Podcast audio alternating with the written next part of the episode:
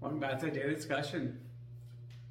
A friend of mine uh, was having a discussion with me at work, and we were discussing nutritional lifestyles. And I, I was talking about how I actually don't think, and I've seen this from other experts and uh, dietitians and stuff, and they say that when you're trying to lose weight, you actually should not start a workout program. You should actually work on your diet first, work on how you're going to change your nutritional lifestyle, get that under control, and then start working out because there's a lot of nuance in there and there's a lot of changes going on.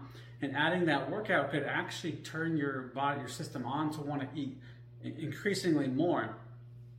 And at first, he actually didn't really believe that.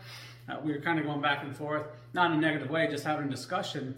And then it dawned on him that he actually has a friend that's actually going through that right now, where they started a workout program with like a bunch of rowing and biking and stuff, and now they eat a ton more, but they're not really seeing many results, even though they're doing quite a bit of exercising.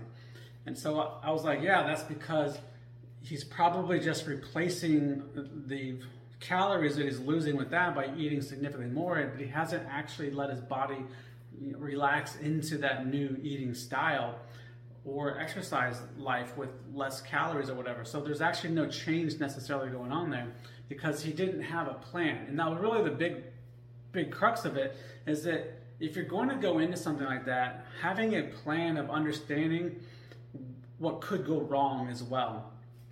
So for instance, if you're saying I want to lose weight, but you also want to start a workout program, you can do both at the same time, but there's some nuance to that because if you're working out properly and you're gaining muscle and you're changing muscle for fat, the scale doesn't know the difference between the two. It just tells you what the density of whatever object is standing on top of it.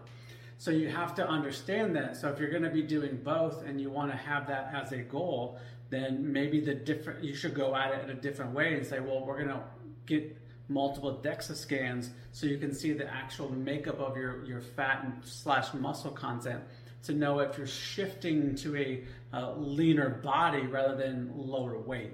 So that's really was again, like I said, the crux of it is less about the actual nutritional lifestyle, more about the fact that if you go into pretty much anything without a plan, and not just a plan of how to operate it, but what happens if things go wrong or what could go wrong, then you could actually end up not achieving what you're what you're really after uh, by the end. So hopefully that helps somebody else. And again, if you want to have any more discussions or go in deeper with this, I'd love to have a chat with you.